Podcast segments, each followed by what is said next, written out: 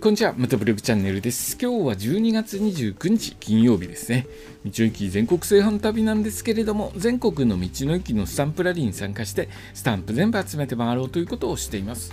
でですね、残すところ、あと2日ですね、30、31日で、えー、今年も2023年も終わりをつけようとしています。えー、今年1年振り返ってみていかがだったでしょうか僕はですね、まあ、今年1年振り返ってみると中部地域の道の駅全部終わらせようといろいろと励んでいて、えー、テント泊していろいろ回ってきたんですけども岐阜県ですね。岐阜県の道の駅57駅かな？57駅ありなかなかですね 苦労しました。岐阜県の道の駅回るの、えー、苦労しました。でですね岐阜県なんとか終わらせていよいよ残るはえー、三重県と愛知県を残すところとなり、まああのー、愛知県は僕行き慣れているので愛知県は、えー、ささっと回ろうかなというと思って行ったところですね。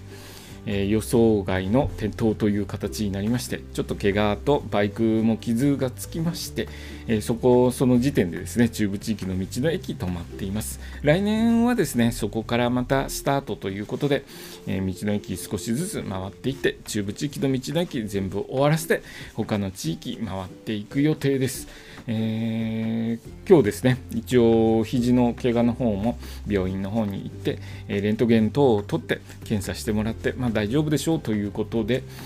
えー、治療の方も終了ということになりました。でですね、バイクの方傷ついてますので、そちらの方の補修と、あとサスペンションですね、ちょっとグレードアップします。えー、グレードアップしてですね、えー、400cc のサスペンションをつけて、えー、山道でもえ腰のあるサスペンションになってくれるのかなと思います。いろいろと荷物もキャンプ用品とかも積んで走ってますので僕1人だけだとそんなに沈まないんですけど荷物いっぱい積んでしまうと、えー、だいぶ今の状態だとサスペンションの方が沈んでしまいますのでえ沈んでしまいますと、えスタンドとあとバイクの腹自体もちょっと段差で擦っちゃうっていうことになりますので、えー、とですねサスペンションもうちょっと、え強めのサスペンションにしてですね、えこれからの走り支えていただけるといいかなと思っています。えー、今日の放送はですね、えー、今年もあと2日になりましたねという話でした。今日の放送もお聴きいただきありがとうございました。それではまた明日。